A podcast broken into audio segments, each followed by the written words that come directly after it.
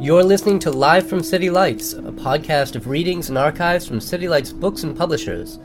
To learn more, visit www.citylights.com.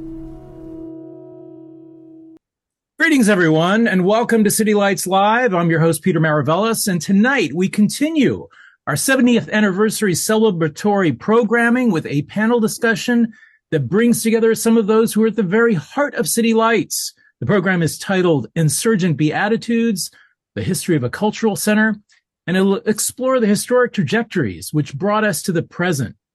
City Lights was founded as a cultural hub, providing space and encouragement for a creative cross-pollination across literature, the arts, as well as the realms of politics, philosophy, and social change. Now, here's a chance to hear about our history from some of the folks who've been significant contributors over the years, working alongside Lawrence Ferlinghetti and beyond, guiding City Lights into its present and future. Before we begin, as is customary, I'd like to remind everyone we are beaming to you from the unceded ancestral homelands of the Ramaytush peoples. I'd like to take this moment to offer our respect to those who have come before us as stewards of the land. Joining us tonight will be David Ulin as moderator of this panel. David has been a dear friend of the stores for many, many years. He is the author or editor of nearly 20 books, including Sidewalking, Coming to Terms with Los Angeles, and the novel Ear to the Ground. His fiction has appeared in Black Clock, the Santa Monica Review, Scoundrel Time, Zyzzyva, amongst others. He has a new book coming out in October. It's called 13 Question Method, published by Outpost 19. We're going to be hosting a little party for that on October 25th. So if you're in the hood, come on down. Also joining us tonight is Elaine Katzenberger, the executive director of City Lights and the publisher of City Lights books.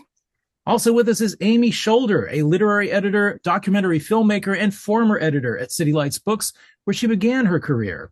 And last but not least, Paul Yamazaki, the principal buyer at City Lights Booksellers for more than 40 years. He has served as a great champion for books, writers, publishers, and independent bookstores He's going to be presented with a Literary and Lifetime Achievement Award in November of this year. Uh, this will be a very casual conversation amongst friends. David will traverse each person's unique journey at City Lights, offering insight into its historical trajectories and really what is at the core of the values and mission of City Lights. We're going to leave a little room at the end of the panel for questions and comments from the audience, so please do post those in the chat of your Zoom dashboard. Join us now in welcoming David Ulin to get the evening started. Welcome, David. Welcome, everyone. Thank you, Peter, and thanks everyone for being here. I'm really delighted to be part of this. Uh, City Lights has been a huge part of my um, cultural, intellectual, artistic life since I was a teenager when I first went to the bookstore, and um, you know, it's an honor to be doing this, and it was an honor to publish a book with City Lights, um, and uh, it, it's just been it, has been a, as you all know, it's been a, a, a center piece. So um, I should say I'm doing this from the office at Skylight Books, an independent bookstore in Los Angeles, because I have another event at seven o'clock. But um, we thought it was kind of interesting or useful since I think all of the independent bookstores in contemporary in the contemporary United States are um, really the kind of cultural and spiritual offspring of City Lights. So I'm kind of glad that we were able to make this all work. Um, we're going to just have a free form conversation for about half an hour or so, and then we'll turn it over to some questions from the audience. And I think um, let's start with um, with you, Elaine, as the director of, as, you know, as the current director of of um, City Lights. why don't we just start with a little bit about your kind of your your journey into the City Lights universe. I want to talk a little bit later about kind of where that universe is going, but why don't we just start with sort of, you know, your your oh, I should also say we regrettably don't have Nancy Peters with us this evening. We were hoping that she was going to be able to be a part of this, but she wasn't. She is also a huge part of the history of um, of the bookstore and the publishing company, and of course Lawrence as well. Lawrence Ferlinghetti um, who is not with no longer with us, but who is still with us very much. Um, and I'm sorry that both of those people can't be here this evening um, on the 70th to discuss the 70th anniversary. So anyway, without further ado, I will be quiet. Um, Elaine, uh, let's start with you. Um, well, I was recruited into the bookstore in 1987 by the former manager of the bookstore. Um, I had worked in as a bartender while I was attending school and got to know Richard Berman and um, was bartending around in North Beach. And um, I'd come to the end of my rope doing that and knew I needed to find a career direction in my life other than becoming a great painter. And, uh, Richie came in and offered me a job. And, um, so I started working at City Lights in the bookstore and I'd always been an avid reader. You know, that was something from my childhood on. I was always one of those kids who read a lot. Um, so I'd been in the bookstore plenty, but I had never thought about working there. And, um, you know, like a lot of small businesses, I think, uh, City Lights is a place that recognizes, um, you know, you, you look at somebody who might be a keeper and then you try to keep them. And, you know, Paul is one of the people who initially sort of started working on me as like, you know, oh, you know, here, like sort of trying to draw me in and, and um, encourage me to think about staying. Um, and, uh, you know, from there, it's just been 37 years of working in various positions. I started working in the publishing end of things, um, you know, just proofreading books at first. And, um, but then in 1993, Nancy Peters started to uh, give me some projects in the publishing house, and Amy was still an editor at City Lights back then. Um, and she and Nancy both mentored me initially. And uh, then Amy left for the uh, big world of New York publishing. And that's really when it opened up a space for me to um, really become an editor at City Lights and, and move forward. And, you know, um, 14 years later, the 14, Nancy retired and then I assumed her position as director of the company and publisher of City Lights. And by that time, you know, Lawrence also had, uh, in 2007, Lawrence was 90, no, 88 or something um, he was sort of ready to not come in every day anymore. And, and, Nancy had really been running things for him for quite a while. And, and when Nancy left, that's really when Lawrence also sort of let go completely. Um, so, um, that's when, that's when I started and I've been at it for 16 years now.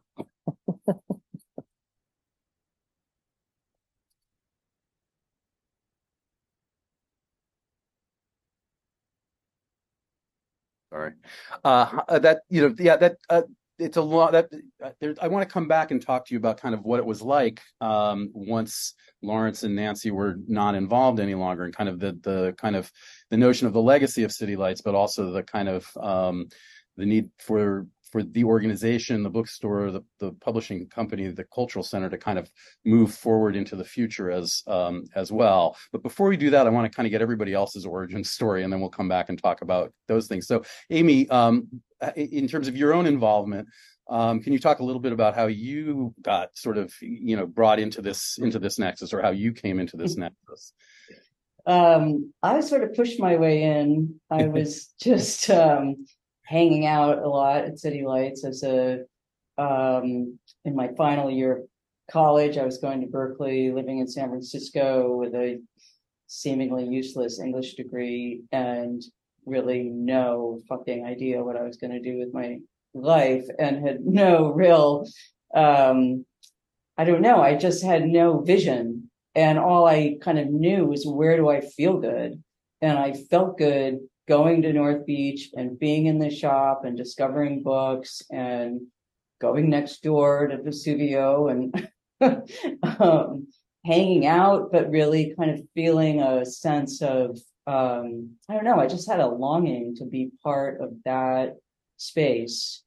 Um, though, uh, I was so much younger at that time than anyone else who was around, um, in the, on staff but for some reason I just saw myself there and and I don't even remember how I went up to Nancy Peters, um, who, you know, for those of you who know the geography of the store, know that, you know, these publishing is upstairs. And so not inaccessible, but not exactly, you know, you don't run into folks. But I just, I somehow met her. I somehow talked to her and said, I want to learn how to edit books and I want to work here. And she's like, well, we don't have any jobs and there's only a few of us who work here. And I was like, well, can you, you know, can I be an intern? um, like not in any like official capacity. It was really just like, can you teach me? And she was like, well, we don't really do that. And I don't know. I just somehow talked my way into her saying yes. And I think maybe she saw that there could be an extra pair of hands. Um, and I was kind of a weird kid and, you know, maybe it just seemed like I would fit in. So, uh, I was, you know, delighted. I also like needed to make some money. And so they found Richie, who Elaine was just speaking of, you know, found some shifts for me to work in the, in the shop, um, Thursday nights and Sundays, um, for starters. Um, and, uh, so then I just, you know, I got to know Rex Ray, who was, working on Thursday nights and going to the Art Institute. Um, and Jen Sturgeon, who was also a lifer and working on Sundays in the bookstore. And, you know, and, and then Nancy just really uh, taught me how to be an editor and and also because it's such a small operation, how to be a publisher too. Um, and I started to learn how she edited books and how she was in relation to her authors. And, uh, you know, we had, you know, it's pre-desktop publishing. So we had our, our type was, was being, you know, made up the street by the research folks. And I'd run up there, you know, to get, you know, E and an extra and and cut and paste, you know, all this like prehistoric makes me sound 100 years old. But, you know, it was a great way to learn about um, book publishing and then also to work in the shop at the same time and be on the retail side of it was something I think that um, uh, made me a you know a much different kind of publisher later on to have had that experience of of uh, being face to face with consumers at the same time. So uh, you know by you know within a few years I was acquiring and editing and um, and and worked there for uh, for 10 years full time. Paul, you know, I want to bring this to you. What Amy's describing sounds to me um, like a cultural or artistic infrastructure or ecosystem. There's city lights, the type is being made at research, there's Vesuvio, there's Rex is going to the Art Institute, all of these kind of institutions, um, many of which no longer exist, which makes me also feel like I'm 100 years old.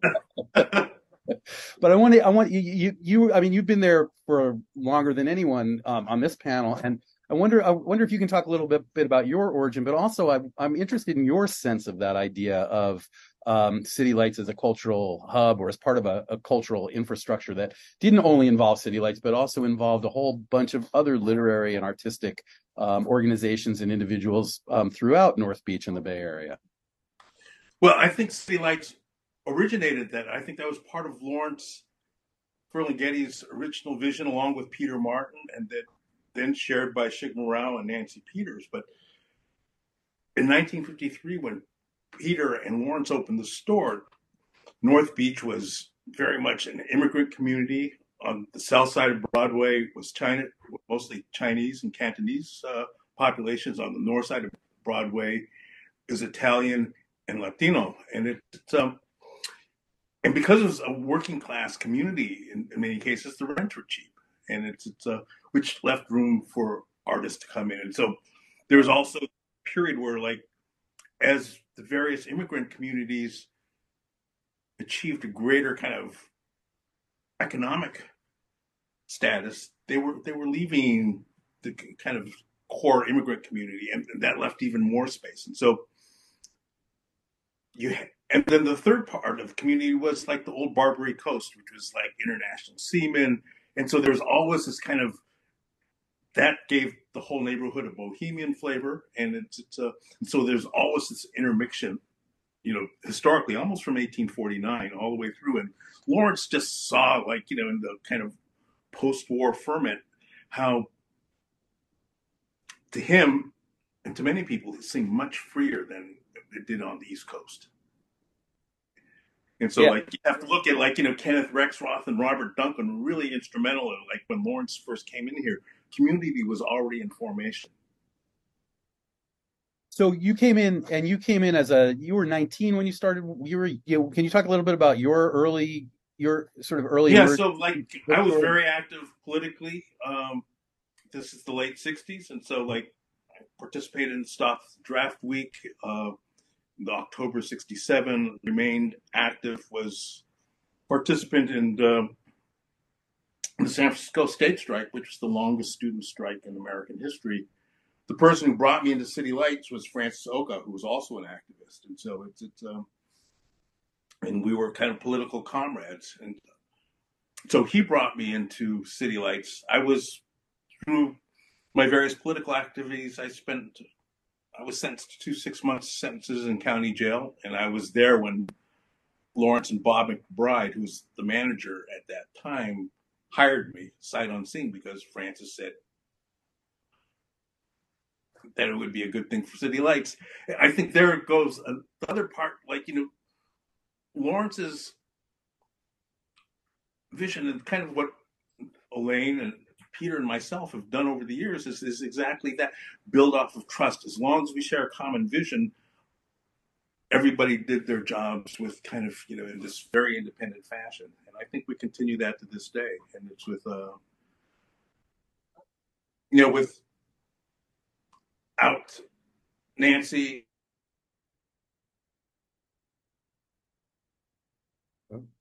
We may have lost Paul. Oh, here he comes back. Okay. I think he's coming back. Yeah. Yeah.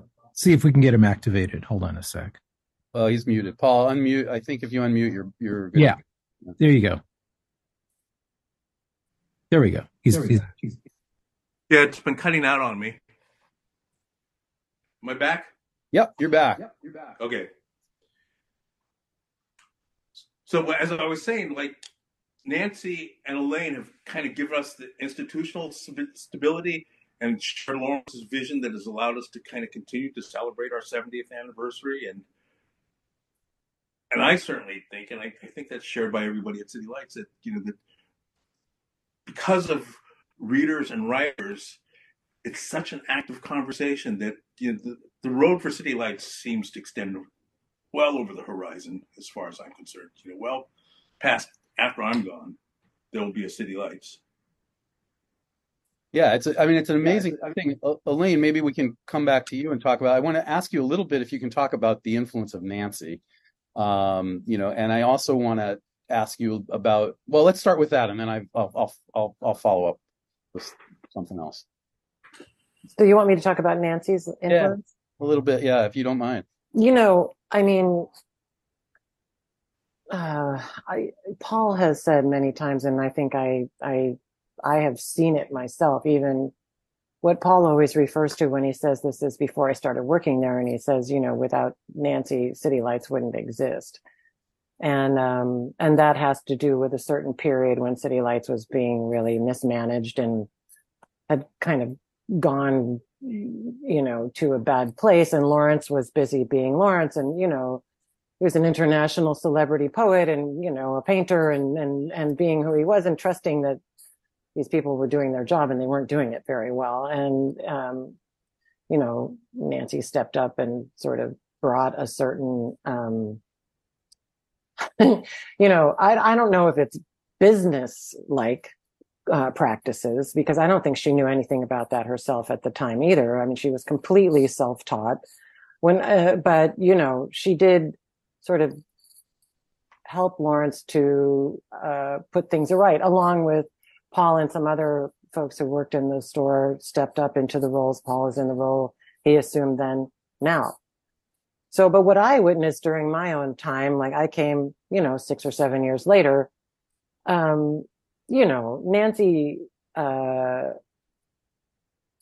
did what a lot of women do in situations like this, which is, you know, organize things, get it straight, make sure that all of this creative stuff going on around actually fits into some framework that makes sense so that people function and that the bills are paid. And, you know, I just feel like in some ways it's, it's very traditional that at least you know, through patriarchal society that there's always like some woman behind the great man. And Nancy was that person.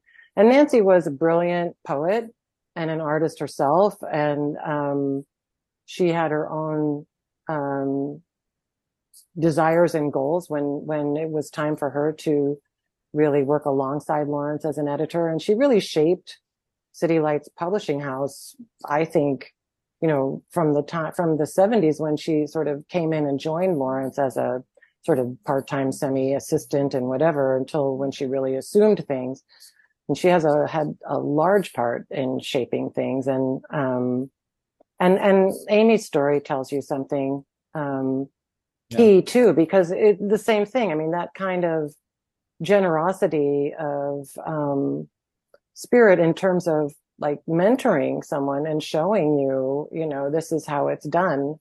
Um, uh, that's how I learned too. And, and I'm not the only one. And Amy, you know, there are others beyond Amy and I. And so I think that Nancy is this unsung hero of, of the history of City Lights because for most of the time that she was here doing her job, Lawrence was still quite active and visible in the world. And, um, people always just assumed he was doing everything.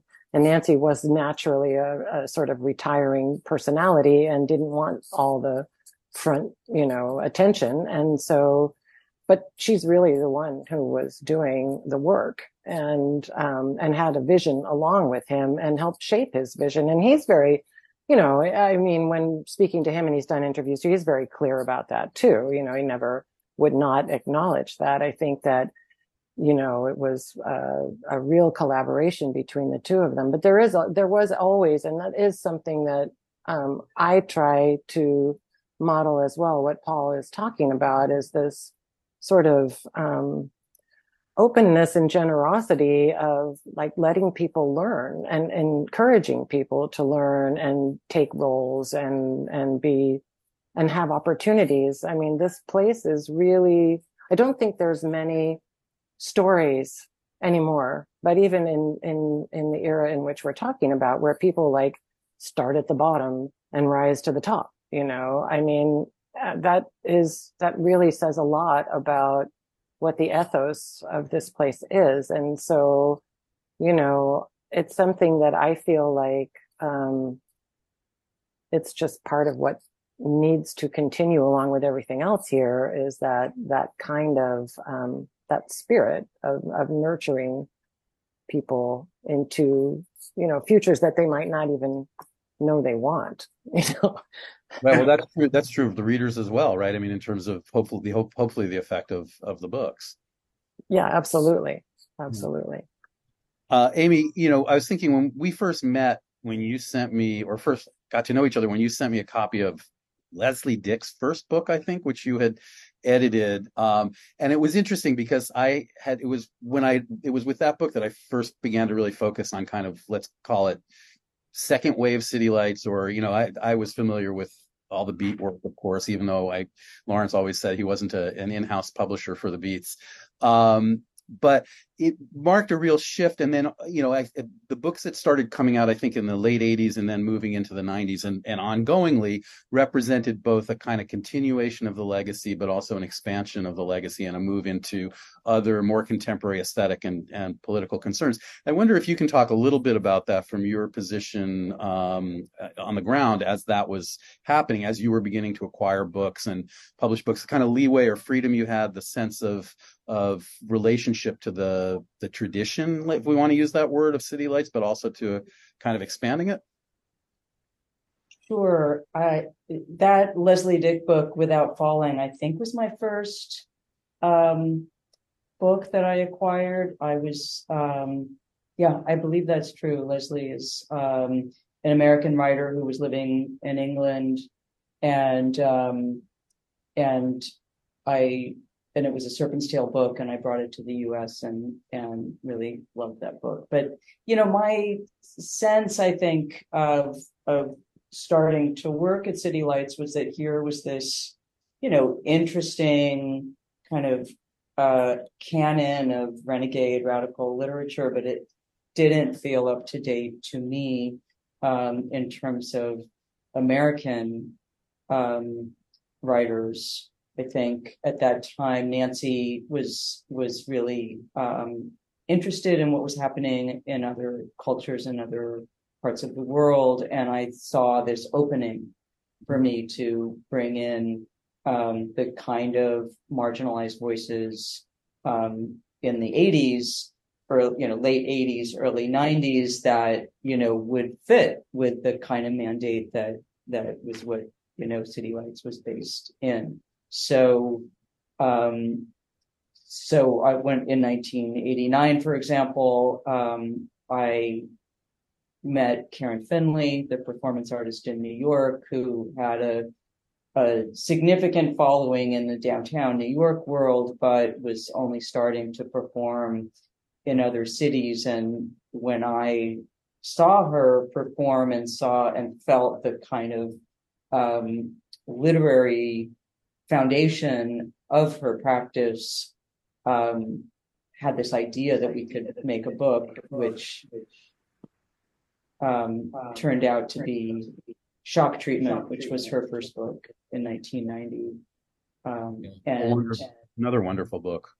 yeah, yeah, thank you. I, I think so too. And um, and that really dispatched me in looking for and finding and bringing to City Lights the um, the queer voices um, that would continue the tradition um, and uh, the the kind of other genre kind of books that I've always favored um, that don't necessarily fit into poetry or um, uh, fiction or essay, but sometimes fall within um, multiple genres. And there was space for me to do that. Yeah. Paul, I want to ask you about the this same kind of question from the bookseller's perspective. Um, I, what Amy's describing is an, a, a kind of incredible freedom to sort of think for oneself, you know, and I know that the bookstore also operates that way in the sense that, you know, the the booksellers themselves have a lot of autonomy over books that come in. You're picking books not just for or not even necessarily at all for commercial value, but for literary value. Can you talk a little bit about the curation of the bookstore and, and the books in the bookstore? Yeah, I think I think that's a really good question, David. I, for me, it begins in conversation, and there's like the conversations among my colleagues at City Lights, booksellers from around the country, and editors and, and people in publishing. And it's just, and it really starts very simply like asking the question, how does this book arrive in my hand that I love so much? And just, and it's, it's, it's uh, and inevitably that leads back to the editor and, and having that conversation and having that knowledge of what a particular editor does, you know, and how they do it, just like in the same way that we have understanding of what Amy and Elaine do, you can extend that to editors around publishing houses large and small. It makes City Lights appear a lot smarter than we actually are, just because we have a sense of what these editors and so it looks like we're taking these huge chances or we're kind of like promoting something that really hasn't like broken the surface. But we know because we've had these long relationships and conversations with these editors that they do really amazing work. And like Amy was Karen's first book, Leslie's first book, you know, other, and so we're able to do these things, and, and it really does make us look smarter than actually are. Yeah. Gil Cuadros, City of God, another one I think about, yeah. another another City Lights book I think about all the time. Um, yeah, um, Elaine, can you talk a little bit about now? I mean, it, I think this will be the last question before we turn it over to question to, to questions from the audience. But um, you know, sitting here now in 2023, can you talk a little bit about um, you know, it's different. It, you know, North Beach is no longer the bohemian um, landscape that it was when City Lights opened. Um, San Francisco is expensive and um, yet you you know yet city lights per, continues. And you're also thinking in terms of sort of how to build out the list of books you're publishing for for the future recognizing the lineage but also moving forward. So it's a big picture question about i guess the the the future of city lights and you know where you where you see the institution going. Um i think that it's really important that City Lights continues to exist. I feel like it's quite obvious that we fill a need. You know, the bookstore is, it's, it, there are always people in the store. You know, um, it doesn't mean that we're making money hand over fist and everything is rosy. Uh, unfortunately, book selling and publishing are not particularly um, remunerative uh, activities, but it does show you that people need this and the books as well. I mean, you get a lot of feedback from people about what we publish, not just the stuff that was, you know, including the sort of canonical books from the beginning, you know, Allen Ginsberg and what have you, but also, you know, more current things. And um, I think that, it, that City Lights embodies a set of ideals and, and values and, and artistic sensibility and, and social, socio-political sensibilities that are reflected in the books we carry and the books we publish that um, communicate a message and embody something. We're, we're embodying a set of ideals by being here. And the world has changed since 1953 and it's in many ways, you know, and, at least in this regard, it's gotten worse. There aren't very many spaces that actually are idealistically driven anymore for people to go and know it. It's not a place that people are just trying to make a buck, you know, and I think there's a big sense of relief for a person walking into this space or opening the pages of a book and knowing that, you know, knowing that there are other human desires that are being fulfilled and expressed and shared. And so to me, like above and beyond any particularity of, you know, what books we sell or what books we publish, like that mission is, is clearly an imperative. And so, you know, our job as the current uh, iteration of this institution is to make sure that it continues. And, and, you know, the, the most challenging part of it is to look at ways of, um, you know, fiscally stabilizing it. Um, it, you know, it's not, it's not easy to publish books or be a bookseller. And especially in San Francisco, as you mentioned, it's an expensive city. It's hard to pay people a decent wage on the kind of profit that you make off of doing this activity. And so, you know, finding ways to creative ways to look forward and think about how that's going to work for a future generation of people who might not already be established. You know, Paul and I are of an age where we've been in the city a long time.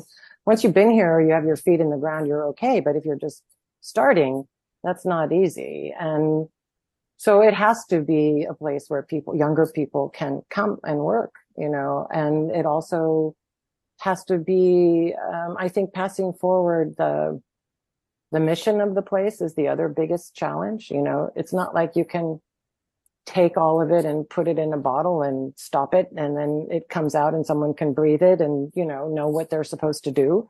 So, you know, it's like that, that all has to be, um, passed forward in a way that makes sure that City Light stays true to itself as well. Because you know, if, if we didn't, there are so many, there have been so many opportunities along the way for city lights to do things and engage in things that would diminish, you know, uh, the integrity of, of who we are and what we do. And, you know, I think there's so many, many times where we turn down those opportunities and we're met with absolute incredulity. It's just like, you don't want that money. You don't want, it's like, well, no, actually, that's not what we do.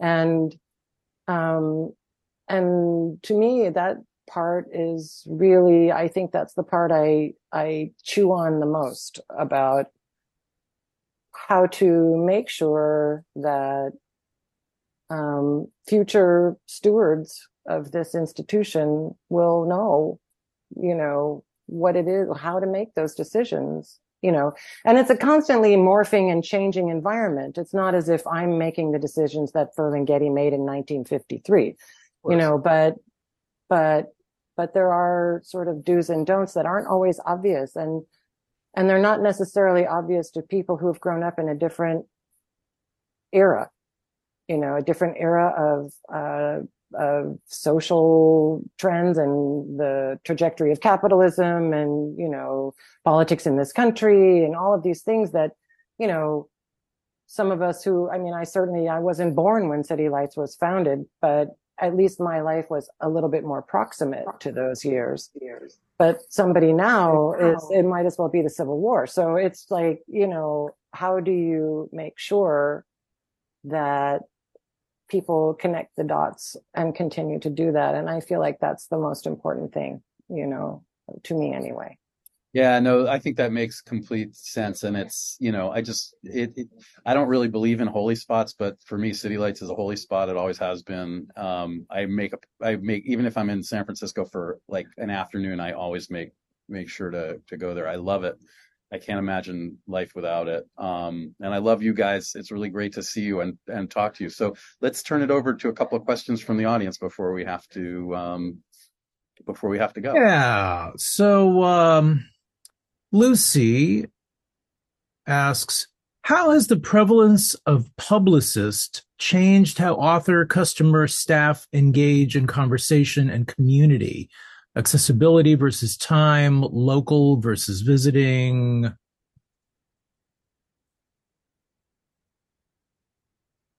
Any takers on that? Maybe Paul. Hold on. If I can find him. Paul. Oh, I, you know, generally, like you know, with with, with you, Peter, it's like uh, publicists aren't a big part of our world in the sense where we're because we have direct engagement with the uh, with the editors and and authors and publishers in many cases, and so and and even if we did it, it just our key thing is really just to be able to focus on the writer and the reader. And and it's it's um and the, that those kind of ephemeral conversations really don't play a part in our consideration or kind of our practices and it's it's uh, um, and I think it's a real privilege to be able to do that. Not all our colleagues have that same kind of space that we have to operate in, and so it's. And I think being fully aware of that privilege makes us even focus harder on, on trying to bring as much excellence as we can to as wide as readership as we can. I'm looking for more questions and I don't see any just yet. But David, uh, might you have uh, something else that's on the tip of your tongue? Oh, you are muted. Hold on. Let me see if I can get you up and running. All right. I am, I am unmuted. Um, Let's see. I mean, I think the only other question that I would ask, and maybe it kind of spins off of this a little bit, we have been talking about it, but the relationship between the bookstore and the publisher strikes, or the, bookstore and the publishing arm strikes me as as as unique because as we've been hearing, um, you know, people work across borders. Amy, when she was starting, was working in the, working shifts in the bookstore and also uh, learning how to edit. The books are obviously sold at the store in in all kinds of ways. Maybe um, if anyone wants to jump in on kind of, I, I think it's a, and I think there is something really valuable about having that consumer facing experience, like interacting with the readers who are actually buying and reading these books. So perhaps if, I mean, this is, I guess, a jump ball question. If any of you want to jump in and talk about the benefit or the value of of both of those of, of the, the, kind of symbiotic relationship between the um, the bookseller and the publisher. Well, I know from a bookseller's point of view, being having the opportunity to talk to Elaine, to know Nancy and Amy, and to have a an understanding of what the editorial and publishing process is, makes it much easier for the bookstore to kind of be able to have a, a more ecological sense of like what we are all part of together, you know, and, and not to see it as well we do this and we do that kind of thing, but to see that more as a process. And so I think that's really fortunate from my point of view is on the bookstore side to to to have that in mind.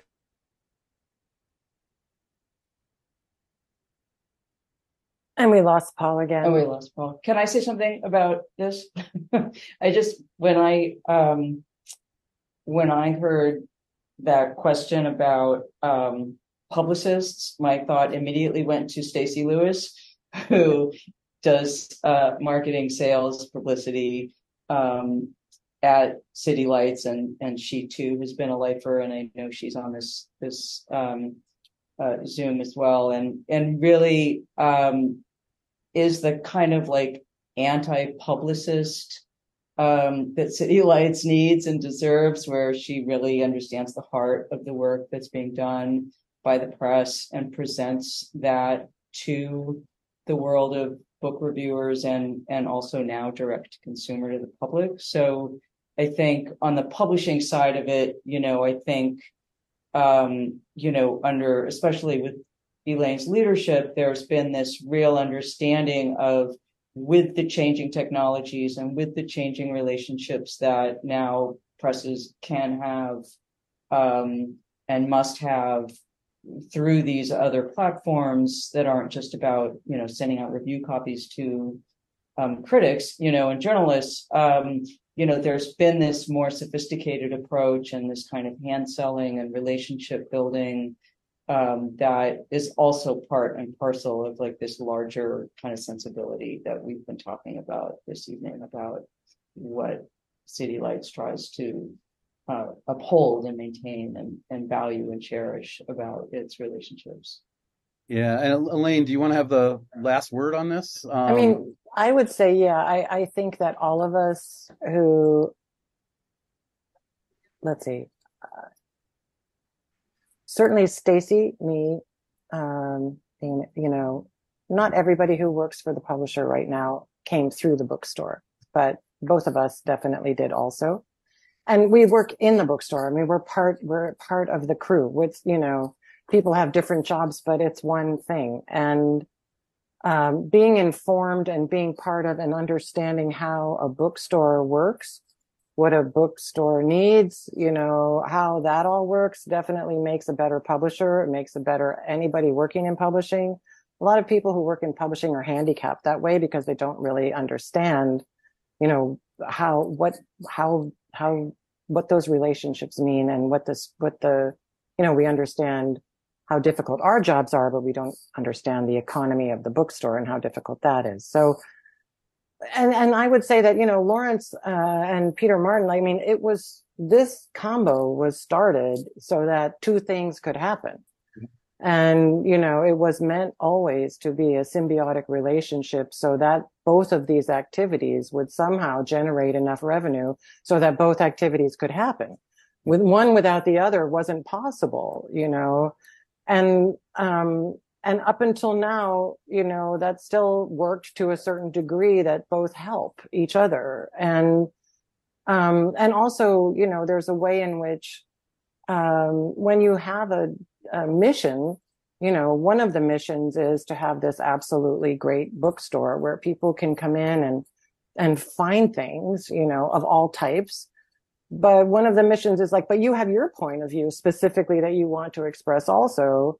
And then you, you can put it in between the covers of a book and push that out into the general world. And so like people don't have to come to your bookstore. They can find that all over the place. And so your voice is amplified in that way. And I think that those two activities are hand in glove for City Lights. That's why City Lights has the, you know, the kind of, um, following that it has. You know, I think there's a whole lot of people who love the bookstore a great deal. And, and like you said, you know, you, you come here and it's like a space that feels like a pilgrimage, but I think it's also uh, the books that sort of perpetuate this loyalty and this curiosity about well what are the people there what what is what is city lights doing you know? And i think that that is a um, an amazing uh, resource that we wield. And that is you know lawrence and first and then lawrence and nancy and now we you know, that's something that we have that is, um, like really powerful. And from the time I started working at City Lights, I knew that. And it was just so obvious. Like people are looking to City Lights for some direction. So we have a great deal of, of, uh, agency and it's our responsibility to use it wisely and, you know, and deploy it you know in the way that is very intentional and and respectful of you know the fact that this is a privilege to to have that amount of power and you know um i think that it's uh, that amount of uh, you know I, I, see people react to the media all the time, and it's always been the way it is. That you know, the people there are news stories, and then you hear very intelligent people simply parroting something that's been said. So you know, when you have that kind of ability to influence people's thinking and people's minds, you have to really um, think hard about what it is you're going to do with that. You know, and um, and I I think that's something that the bookstore and the publisher together, you know, that that's quite a lot. And that's it's it's good. It's great. Um I think are we should we close it out, Peter? Yeah, or? we're at the top of the hour. Also, you've got an event to attend. you hear those people down there. I just I just want to say thank you for asking me to be part of this. It's been a real it's an honor to do this and it's just a delight to talk to see you all and talk to you. And may City Lights go on for another 70 and another 70 after that and another 70 after that. It's um yay. Thank you all. David, thank you so much. Thank you, David. Really much appreciate you doing the honors tonight. And special thanks to my esteemed colleagues. Uh, I think it's important that our story be heard, even though we all tend to be a little modest about tooting our horn. So I really do appreciate that, that, you know, we all kind of step to the plate. Um, today's event has been made possible by support from the City Lights Foundation, continuing the legacy of our founder, the late Lawrence Ferlinghetti. Please be well, everyone. Take care. We hope to see you all again soon. Thanks for listening to Live from City Lights, a podcast from City Lights Bookstore and Publishers.